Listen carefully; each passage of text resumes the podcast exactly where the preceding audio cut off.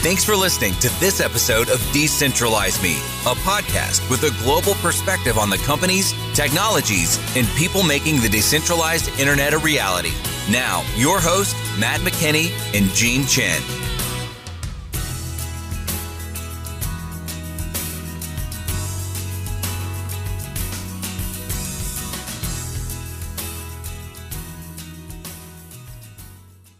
So thank you again for joining us. I'd love to give our users and our community more information about you, Paul, and the Chamber of Digital Commerce. So to start, can you just give us everyone a bit of your background and uh, a little bit more understanding on who the Chamber of Digital Commerce is? You bet. Thank you for having me on. So the Chamber of Digital Commerce, it's a DC, Washington, DC based trade association for the blockchain and digital asset industry. Our mission is to promote the acceptance and use of digital assets and blockchain based technologies. We do that through education and advocacy. Uh, we work closely with policymakers, regulatory agencies, and industry, of course, to develop an environment that fosters innovation and jobs and investment. So, uh, this is a traditional trade association for the blockchain industry. And I'm very excited to say that we've been at this for a long time now, five years. We have a great background, a great track record, and, and have been doing amazing work. Uh, the chamber is, is very vibrant. I personally have been here at the Chamber for about a year and a half. I was at Georgetown University prior. I was working on blockchain research, leading a research institute there, as well as cybersecurity. But my career actually started in software development, which is one of the reasons why I'm so interested in ArcBlock, because I have been a developer and I understand all the good things that ArcBlock is doing for software developers in the blockchain ecosystem. I did that for about 10 years culminating in working as a chief architect at Verizon here in DC, developing some of their big ordering systems for telecommunications circuits. Then I attended law and business school at night at Georgetown University, and that helped me transition into tech policy, which I've been doing for about the past 15 years now. So, in the second career, I guess you'd say, but I stayed with Verizon, worked on internet policy related issues, broadband, net neutrality, all those issues that Verizon was dealing with. I was leading many of those. Eventually left there to go to the Motion Picture Association of America. So had a very interesting offer to go work for the Hollywood studios and help them with tech policy and doing some outreach to the technology community.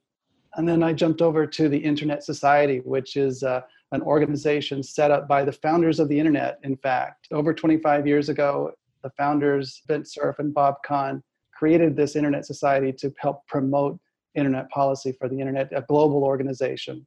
Actually, it's much better known in other countries than it is, I think, in the United States. So it was fun to work there. I've really had some just really interesting experiences in tech policy. Then I mentioned was at Georgetown for a bit. So coming to the chamber was a natural transition. And there's another link between Georgetown and the chamber that is very important. The chamber has an annual event at Georgetown. So I can tell you more about that too. Yeah, wonderful. Amazing background, by the way. That's uh, you've done it all. It sounds like. I'm I'm trying to get the most out of this life, so I'm yeah, yeah. Working, working hard. no, that's great, and fortunate for the companies like ours to have you know someone like you kind of working on our behalf, and that kind of leads me to my next question. Can you talk a little bit about the companies who are currently involved or who are members with the chamber and kind of you know what they're looking to do? It's one of the things that makes the chamber so special, in that we have a very diverse base of members, over 200 members, in fact and they range from large tech companies like Cisco and IBM. There's a lot of the large consultancies like KPMG, PwC, and Deloitte. You have, of course, a lot of startups and a lot of smaller blockchain companies. There's a lot of the large blockchain platforms that are involved.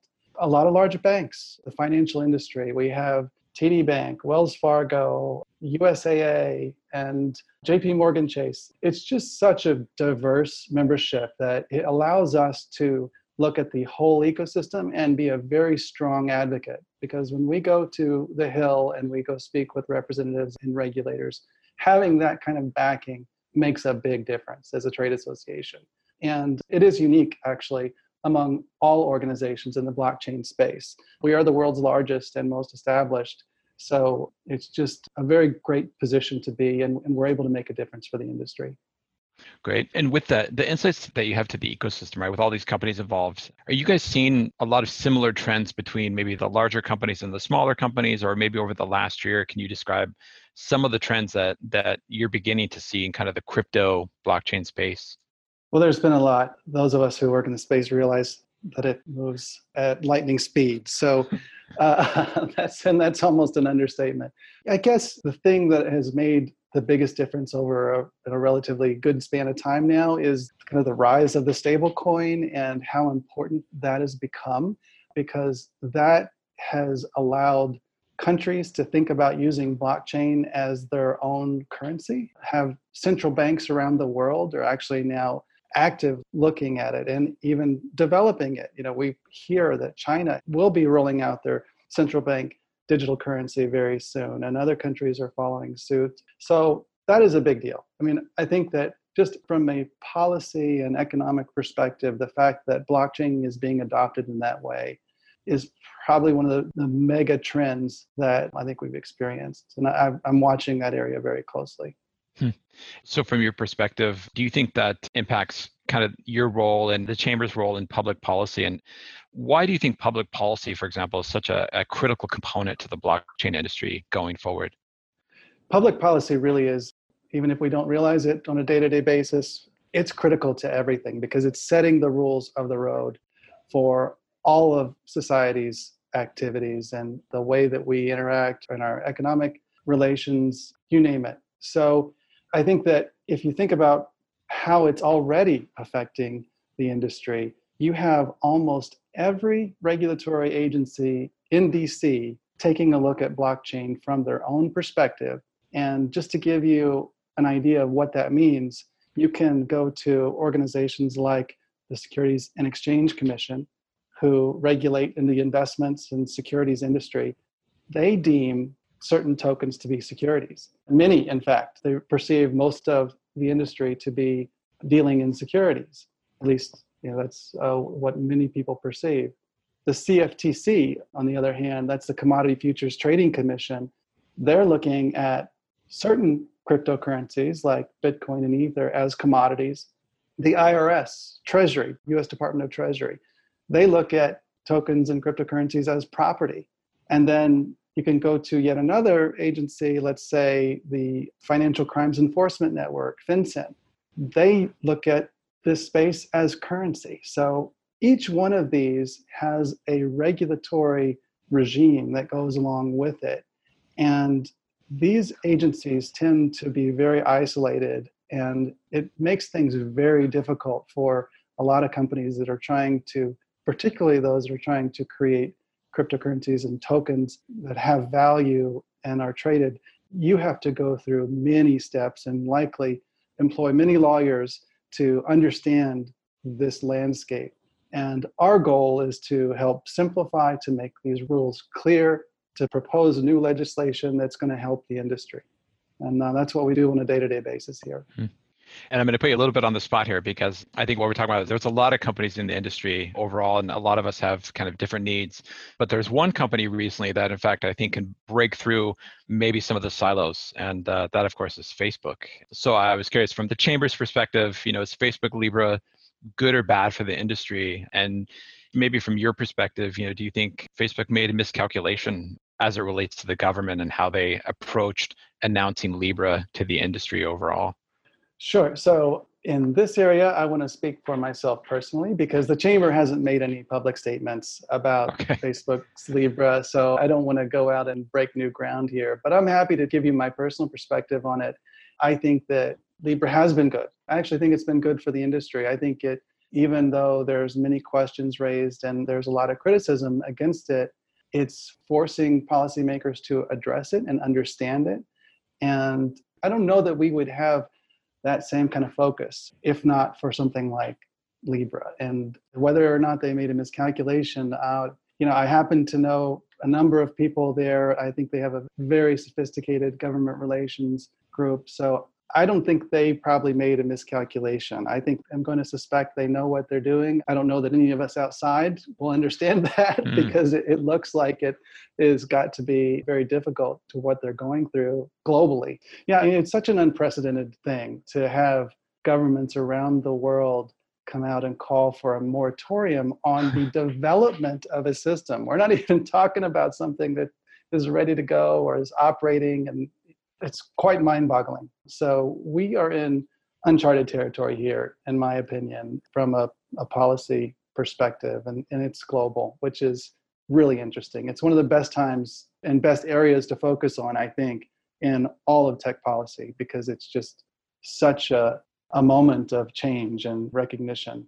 So I think the chamber is actually ahead of the curve. One of the I wanted to ask you about was the chamber actually just started a, a new series of reports around kind of the understanding of digital tokens and kind of with Libra in the context and, and tokens in general. I mean, maybe you can share some details on what that's all about and kind of what the driving force has been behind that initiative to help people better understand the so-called digital token. Yeah, this has been something that we've been doing for quite a while now. We actually released our second series of reports on digital tokens. The whole series is called Understanding Digital Tokens.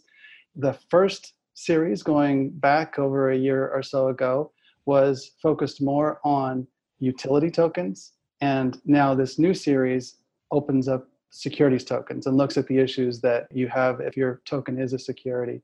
But that's just one aspect. We have other reports that cover things like the market for tokens, the overviews and trends in that market, consumer protection, anti-money laundering, cybersecurity. You know, we're trying to cover all the issues that the industry is having to grapple with. And these work products are on our website. They're excellent downloadable PDFs you can review, and you don't have to be a member to see them. So please visit digitalchamber.org and benefit from these reports. We've got some members, experts who put a lot of work into these, and I think they're very valuable to the industry. Great. And as far as kind of thinking of users, one of the recent announcements by the chamber that I found to be really interesting because as someone who's in the industry, I recognize that blockchain is not a local discussion. In fact, it can be national, international. And recently I saw that the chamber had merged with Canada's largest blockchain trade association as well. And I was curious how things maybe have changed at the chamber, A, since that merger took place, and whether the chamber was continuing to look at more international expansion outside of North America, for example. Yeah, the chamber, we've always had a very global perspective. We produce a report every week that goes out to our members that covers global updates and we track everything. So having Canada come on board was I think a great addition and helps us do that even better. For example, just this week, the Chamber of Digital Commerce Canada produced a report called the Canadian Blockchain Census, and it's measuring the Canadian blockchain ecosystem. And again, available on our website. It just puts a lot of, facts and figures looking at all the different companies in Canada operating in the blockchain space. It's hard to see where we're going, but I anticipate that we will continue to focus in new geographies. It's part of having the strong start that we've had with so many members where we come from a position of strength in the industry. So there are other organizations that are focused specifically on these other areas, and I anticipate that we will be growing. I'm not in a position here at the chamber to tell you how that's going to happen, but uh, I, I feel certain it will happen. I should just say, and I think everyone who knows anything about the chamber knows this, but Perianne Boring, she's our, our founder and CEO, really an amazing, a powerhouse, really strong visionary, I think is, is safe to say, uh, in starting this organization and leading it and driving us forward. So um, she brings a lot of energy, and I know she has big plans for the chamber. Hmm. So a few minutes ago, you described uh, some of the different. Um, I'll kind of refer to them as silos, you know, within the government in terms of how people you view cryptocurrencies and tokens, for example. I'm curious, and, and this is just kind of a probably more of a direct question to you: is how do we find a maybe a middle ground where blockchain, you know, cryptocurrencies, technology, and then financial and government services can really coexist, or do you think they can coexist in a way that is kind of representative and meaningful for uh, the everyday user, as an example. I do believe that. I believe that we will head there. That's If I didn't, uh, I would be a very depressed advocate. So I'm, I am absolutely committed to making that happen, and that's what we're doing here. So it's going to take time. Obviously, it's going to take a lot of education and new rules, new laws. So there, just to give you an idea, just in 2019, so at the state level, there's been 249 bills introduced for blockchain related technology. And at the national level, there's been 36 bills introduced. Uh, so that doesn't even consider like the SEC enforcement actions, 39 of those. So it's pretty remarkable what we're seeing. A lot of activity. We've got our work cut out for us and we're going to do it, but I'm confident we're going to get there. So, with all the activities you guys have going on, I'm curious. So, for the chamber, you do work with a lot of companies, and in fact, a lot of the companies reside kind of outside the Beltway or outside of Washington, D.C., as an example. How does the chamber work to keep the larger ecosystem engaged and part of that process? We operate a number of working groups, and I personally run some of them. So, we have these groups that uh, have periodic calls we also have meetings. We get out and we go visit members and have these special meetings where members are. We've got some people here that I don't think ever unpack their suitcase.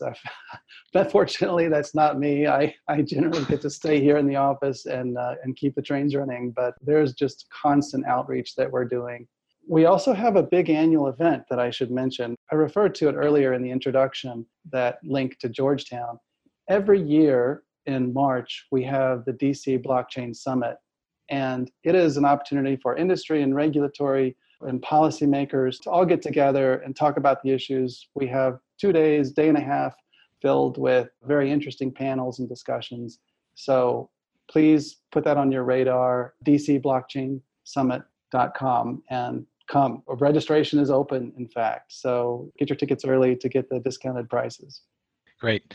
And one question I had for you, you kind of talked about a few things earlier, but you know, one of the things I'm curious, kind of as a as an organization and uh, somebody who's working in public policy, um, what's the chamber's biggest win so far? Do you think?